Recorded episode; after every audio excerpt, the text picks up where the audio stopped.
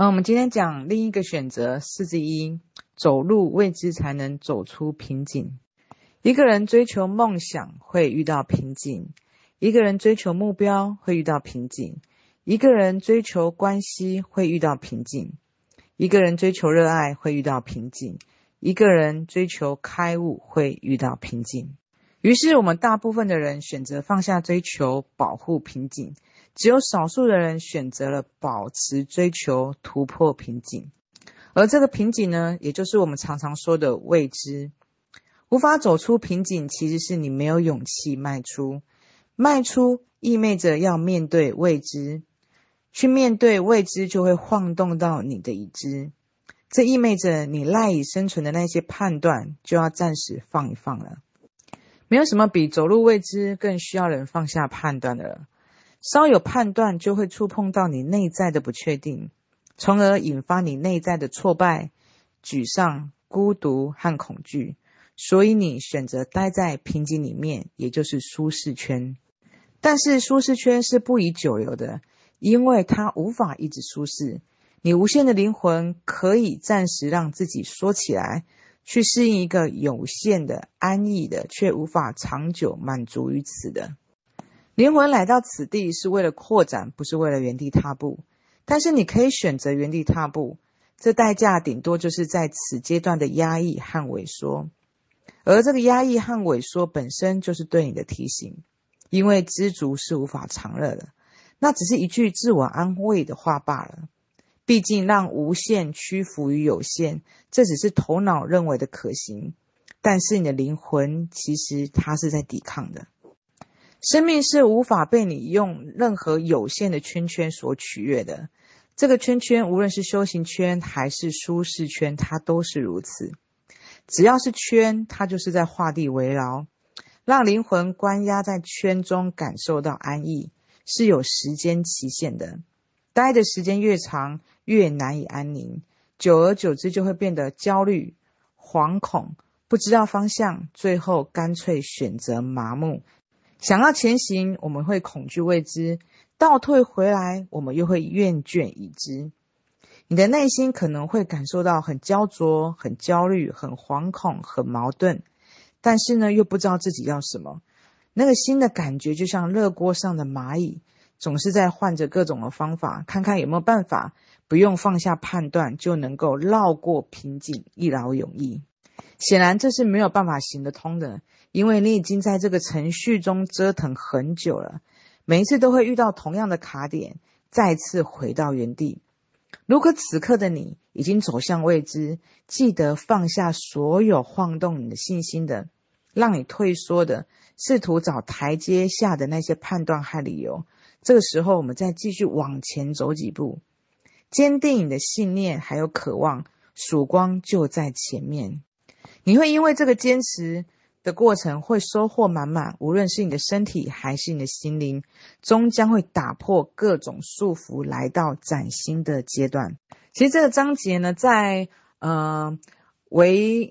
微信的公众号，也就是说格格微空间里面，小璇老师有解读到这个章节。其实我那时候听小璇老师讲解这个章节的时候，其实真的非常的赞叹。有兴趣的人都可以到格格微空间里面听小璇老师解读跟分析这个章节里面的内容。那我在看这个章节的时候，我就想到我前几天呢，就是刚好看到有一个猴子实验的比喻，那我就想到了这个章节里面所讲的内容。而这个猴子实验是这样的，这猴子实验是一开始呢，嗯，他就关了大概十只的猴子在一个一个密闭的房间里面。那只要有猴子呢，要打开这个牢笼、这个地狱、这个监狱，比如说呢，他打开要去触碰那个门的时候，他们就会用强烈的水柱去喷喷洒这一这一要开门的这个猴子。所以呢，这些猴子呢，只要要突破这个门。每次都会被这个水洒，被强烈的水柱洒，所以呢，他们每他们久而久之呢，他们就再也再也没有猴子愿意去开那个门，尝试要尝试要突破这个门，离开这个这个监狱。那这个实验很有趣的是，他们一开始呢，就是原本是这只十只猴子，就开始他慢慢的替换五只、十只，慢慢的其实已经换了大概第十批、第二十批的猴子。可是在这个实验里面呢，其实大概在第二批以后的猴子，其实这个水柱就从来再也没有，再也没有去喷洒了。也就是说，其实之后的猴子，其实在这个房间里面，这个门是开，这个门是没有上锁的。也没有任何的电击，也没有任何的洒水，也没有任何的危险措施。可是因为这些猴子呢，他们会交流。第一批的猴子已经教育后面的猴子说：“你只要开了那一扇门，你就会遇到危险，你就会被强烈的水柱给喷击。”那从第二批的猴子其实是安全的，是自由的。可是就再也没有猴子愿意去往前去跨出那一步了。啊，我在之前有一段时间曾经解读那个美有一个部影片叫做《美国同龄人》，它里面其实也提及到，其实在这个时代的我们有很多的一些维度的一些国度，有时候不同的国家，其实我们每一个人他都是自由的，我们就像是那里面的第二批之后的猴子，其实我们每一个人他都可以去，我们当我们因为其实我们现在是被灌输了这，所以你就会看到什么叫做制约。这制约就像里面这个猴子不断教育，告诉你，你只要突破了这一扇门，它就是你就会遭遇到一些挫折，遇到一些危险，遇到一些很可怕的事情。那你去观察我们现在生活的所有一些事情，其实它就有点像是这些制约的信念。我们从来没有去质疑过我们现在所接受到讯息。小则就像我们现在真的饿了吗？我们真的需要吃饭吗？我们这时候真的有想要吃饭吗？或者想要吃早餐吗？想要吃午餐吗？想要吃晚餐吗？就连这么小的事情，包含你现在觉得，哎，现在天气你感觉到冷了。很多时候，其实我们是被很多的一些集体意识跟信念，包括你过去所理解的，你觉得，哎，正常我就是应该这样。可是你从来没有去质疑过你所接收到的这些，任何会让你脱离这个舒适圈，原本一个固固定的这个循环，就像这些猴子，它就在。它就它其实那个门是没有上锁的，可是因为猴子它的天性，它只是喜欢去啊、大自然去树上里面去奔跑，可是它被关在一个这么小的一个牢笼，可是它其实这些猴子的心，它绝对我们就像他们一样，其实那个心灵它是会蠢蠢欲动的，可是呢，它只是没有办法去跨出那个门，它打开了这扇门以后，它就可以去回到大自然。当然，这个过程它是需会需要很多的一些再重新的训练。可是现在最首要的一个部分是我们首先要先知道，我们每一个人他都是自由的。当我们知道我们是自由的时候，接下来一步我们要开始慢慢的活出我们内在的渴望。我们可能从一开始的这些配得感，或者是我们的渴望开始，可能是小小的一点没有关系的。可是重点你要开始生出来一种一种感受，我可以要求更大的。我们每一个人是可以有梦想的，我们可以开始去质疑我们现在所接收到所有的这些想法。我们可以怎么样借由这一具身体活的，活出我们的渴望，活出我们真正想要开心活出的一个状态跟生活。可是这个过程里面，就会像这里面所说的，其实我们要开始突破我们这些舒适圈。当然，这个过程就会有遇到这个啊，就像这个章节里面所说的，一开始就开头就说到，无论我们要追求梦想、目标、关系，任何的热爱，其实它这个过程就像这些猴子，在第二批猴子，它都是自由的。可是它要穿越这个门的时候，它先突破是内在这些恐惧跟害怕。那接下来他要重新再训练，是他慢慢的把他，他会开始跑步，会开始拉绳索去跳跃，这些能力慢慢的去训练回来。可是这些能力是他原本天生就拥有的，他只是要不断不断的再重新训练。所以我那时候在看这个章节的时候，其实我就很感动。其实就像格格老师在写这个章节的时候，都有感觉到，其实格格老师他就像我们一直原本都是在第二批的猴子之后的，可是之后后来里面就是有一只猴子，有一个人开始去试着。去突一个人，他开始突破，去去开这扇门，他发现，哎，其实没事情呢。可是他开始去训练了，开始去创造了，他已经开始打开那扇门，去开始活出这个打开门之后这个世界了。可是他回来告诉我们，其实这个世界它它是自由的，你是自由的，你是没有任何枷锁在捆绑你的。所以你就会看到，其实打开第一扇门的这个人。他是最困难的，后面的人，他你只要抱持的一个是什么？你只要去信任，去尝试，去跨越。你在就像这个猴子，你在这个小小的房间里面，其实你是没有办法感觉到开心跟快乐的。因为我们每一个他有无限，我们每一个人他都是一个无限的心灵，他渴望的就是一个更大的、更无限的、更圆满的、更美好的。可是现在有一个人回来告诉我们，其实这个门他没有上锁，你是没有罪的，你是可以没有任何的限制的，你可以试着去打开这个门。慢慢的去观察，它里面其实整个 TOC 就在告诉你，你要怎么开始去观察你自己套在你这个枷锁，它其实不是真的。你怎么样开始慢慢的打开这扇门，然后开始慢慢的怎么把力量拿回来，慢慢的怎么开始把你原本有的那种无限心理的能力，慢慢的再一次一次的去创造、去领受、去活出来。所以你也可以更清晰的看到，其实，在走在前面第一批的人。他们其实是最不容易的，最后面的人其实他们走，因为其实前面的人他们不断的探索，会遇到很多的失败。可是他回来告诉我们，其实他的路是怎么走的。后面的人最重要做是，你要先有个愿心，你要去信任，要有个目标，有个方向，你要有个渴望，你要去打开这扇门，去活出一个你更绽放、更喜开心、想要的一个状态跟一个境遇。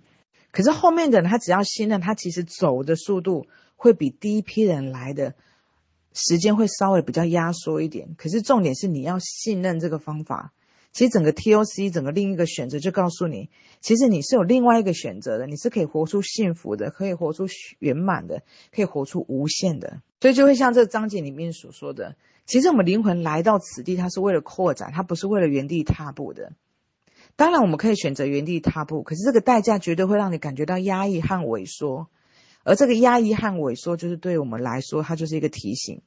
因为知足它是没有办法长乐的。你就会借由这个我刚刚所说的这个猴子试验，你可以更清晰这个章节它讲说的这个感受，它这个提醒是什么。就是你也可以更清晰的知道，为什么会内在有一种感觉到一种焦躁，有一种惶恐，有一种矛盾，因为心灵它是不甘于活在一个局限的一个。一个思维，一个环境里面的，就像最后这个章节里面所说到，这个时候我们的内心他会感觉到很焦灼、很焦虑、很惶恐、很矛盾，可是又不知道自己要什么。如果我们已经在这个程序里面折腾了很久，每次都会遇到同样卡点，又会再次回到原地。如果这个时候呢，你已经开始走向未知，记得放下所有晃动你信心的、让你退缩的、让你找台阶下的那些判断跟理由。这时候我们要做的就是信任。再继续往前走几步，要坚定你的方向，坚定你的信念和渴望。曙光它就在前面了。我们每一个人跨出了这一步，你都会因为你这个坚持的过程，会收获满满。无论是你的身体还是心灵，终究会打破各种的束缚，来到崭新的阶段。除了这个猴子理论，也让我想到，就像柏拉图里面，它有一个洞穴的寓言。这洞穴寓言很有名，我相信应该呃很多很多的人。他其实都听过这个寓言故事。这寓言故事里面就讲到，其实有一群很小很小，他就生活在洞穴的这些啊、囚犯，他们的手脚呢，对，都被束缚，都被困住了，都不能转头。所以呢，他们眼前看只能看到眼前这个墙壁所看到所有一切，而这些墙壁所看到一切，其实来自于后面有一个火柱，然后他们前面呢看到了，就是所有的呃在洞穴里面的。这些被火炬照射的这些影子，而对于在这些洞穴里面生活这些人来说，这些影子就是这他们所看到的，就是真实的。一直到其中有一个囚犯，他转过头来看到了火，他看到比原本更清晰的完完整的所有不同的画面。当他开始转身的时候，他打破他原本看待影子的所有思维方式。可是第一个人，他转过头来，他开始要开始适应这个火光。他就像我刚刚说的，其实当他开始要去往走出这个，就像那个刚刚猴子试验来说，他要走出去，要开始慢慢的，就像原本一个在动物园被饲养的一个宠物，或者是就像我们在家里面饲养的这些猫咪或狗，他要开始去外面生活，说来到一个更大的世界的时候。他会有一段不断的呃重新创造跟训练的过程，这个过程他会是遇到很多的瓶颈跟痛苦的。可是当这个囚犯呢，他开始适应的光火，他开始去重新领回，他原本他就是猫咪，他就是会跳；原本他就猴子，他就是会拉绳子。有时候在这个洞穴里面呢，这个人呢，他逃出去了这个洞穴以后，他再回来再告诉这些人，告诉你这些，就像他告诉这些猴子，告诉这些呃这些在外面，就像被家犬呃跑出去外面的这一些呃宠物们。这个第一个人他回来告诉在洞穴里面的所有人，他告诉你外面世界是多么的美好。可是这时候呢，其实其他的囚犯呢，大多数还是很多人觉得这个人他在胡说八道，他是危险的。因为这些囚犯呢，虽然就像这些猴子，他是他很渴望更大的，可是因为他已经被关在。关在一个很小很小的环境里面，他都不需要去活动，不需要去想办法。他其实门口就会有一点点不好吃的饲料给他吃，可是最少他不需要努力。虽然这个地方很小，虽然这个饲料不好吃，可是呢，我是安全的。其实柏拉图呢，他就是借由这个洞穴寓言，告诉我们每一个时代人，其实我们现在所处的境遇，它就是在一个什么样一个状态。其实每一个人，就像 TOC 里面所要。啊、呃，他也是在告诉你，任何里面，因为这个就像格格老师，他已经走出去这扇门，他告诉你，你里面的过程是什么，你要怎么样去观察，怎么样去反选，你有另外一个选择，其实你可以活出一个很绽放、很开心、很平安、很圆满、很幸福的这个状态。其实这个过程它是不辛苦的，可是你必须要经由训练，所以你可以借由这些比喻，你就可以更清晰的知道我们每一个人他在所处在哪一个阶段了。而我们遭遇到的是些什么样的一个问题？而我觉得，其实另一个选择 TOC 里面，其实里面后面有更多的章节，可以更清晰的知道，可以更清晰的用不同的啊、呃、生活的不同的面向，可以更清楚我们怎么样去跳脱我们原本所局限痛苦的程序。其实我们可以每一个人他都是自由的，他一直都是有权利，甚至有能力、有选择可以回到平安的。其实我相信，要打开这扇门，会活出。呃，每一个人的开心、平安、绽放、高阶的一个版本的人，其实我相信，其实会越来越多的，因为其实已经有一批的人已经在前面打开这扇门了，所以其实后面的人他其实走的方式会越来越轻松。只有其实最困难的其实是第一个、第二个最前面打开那扇门的人，他所突破的恐惧跟里面所遭遇的每一步，其实是最难的。其实后面的人其实。他已经很清晰的知道哦，这个原理很多的方式方向，甚至我们现在每一个人所处的，就像我刚刚说这些比喻，你很清楚的知道，哎，你为什么会这样子？我们处在哪一个阶段？其实我们每一个人他都是可以选择的，而我们可以怎么样锁定方向，往怎么样的方向去前行？当然，我们每一个人他一直都是自由的，也就是说，你可以自由到，哎，你可以选择，就像猴子一样，我一样可以在很小很小的一个呃一个牢笼里面。然后等着吃，每天会定时配送的很难吃的一点点的粮食给你，或者你也开可以开始去看一下，啊、听一听看这些 TOC 的我我说这些导读，或者是小璇老师的分享，或者 TOC 里面一些正文，哎，看一下你这些你原本固化着在这个牢里面这个程序是怎么把你困住的？其实你怎么样可以用一种更轻松、更舒服、更开心、更温柔可以。呃，锁定方向的方式，怎么样去觉察？怎么样开始的身体跟心灵的慢慢一点一点的训练，把你的心灵的力量拿回来，开始慢慢的打开属于你的那一扇门，慢慢的去创造你想要去感受到的，去询问你内心真正渴望想要活出来的一个样子。你会发现这一条路，其实你只要先锁定方向就好，你不用设一个很大很遥远的一个目标，可是你只要愿意去打开那一扇门。一点一点的，因为其实弧线本来它就是我们的一个存在，慢慢的一种想要更多、更圆满、更绽放的一种灵感跟状态。它内在其实心灵它会不断不断的，会不断的从你内在发芽，开始激发。这画面呢，就像有点像我之前上一个章节里面所说的，它就像一个正循环与负循环。当你可以选择不断的萎缩在一个你的牢笼里面，可是同这一个负循环你可以选择的，同时你有一个正循环，慢慢的不断的一点一点的往外去激发，活出更绽放的一个样子。而你会观察到，无论你是一个往正循环或逆循环这个方向，你都会吸引到越来越多跟你类似相同这个方向的人。只要你锁定方向，你就会发现会越来越多的同伴，会越来越多跟你一起同行的人会越来越多，会开始啵啵啵的慢慢的冒出来了。可是我们每一个人，他都要去询问他自己，他要往哪一个方向去迈进？因为当我们没有一个锁定一个方向的时候，其实我们都会是在逆循环里面。因为你会观察到，在这个游戏场，在这个牢笼里面，它的覆盖效应是非常快的。只要我们没有锁定我们要开那扇门的时候，我们全部都会覆盖在往复循环，只想要领着这个局限安全的这个饲料的这个环境，这个这一条路里面。你也会观察到，当你没有锁定你的愿心，你要开那一扇门，你要往这个方向前行的时候。你绝对会观察到，我们他的心是散，我们每一个人他的心会是散的，因为他是无意识的覆盖，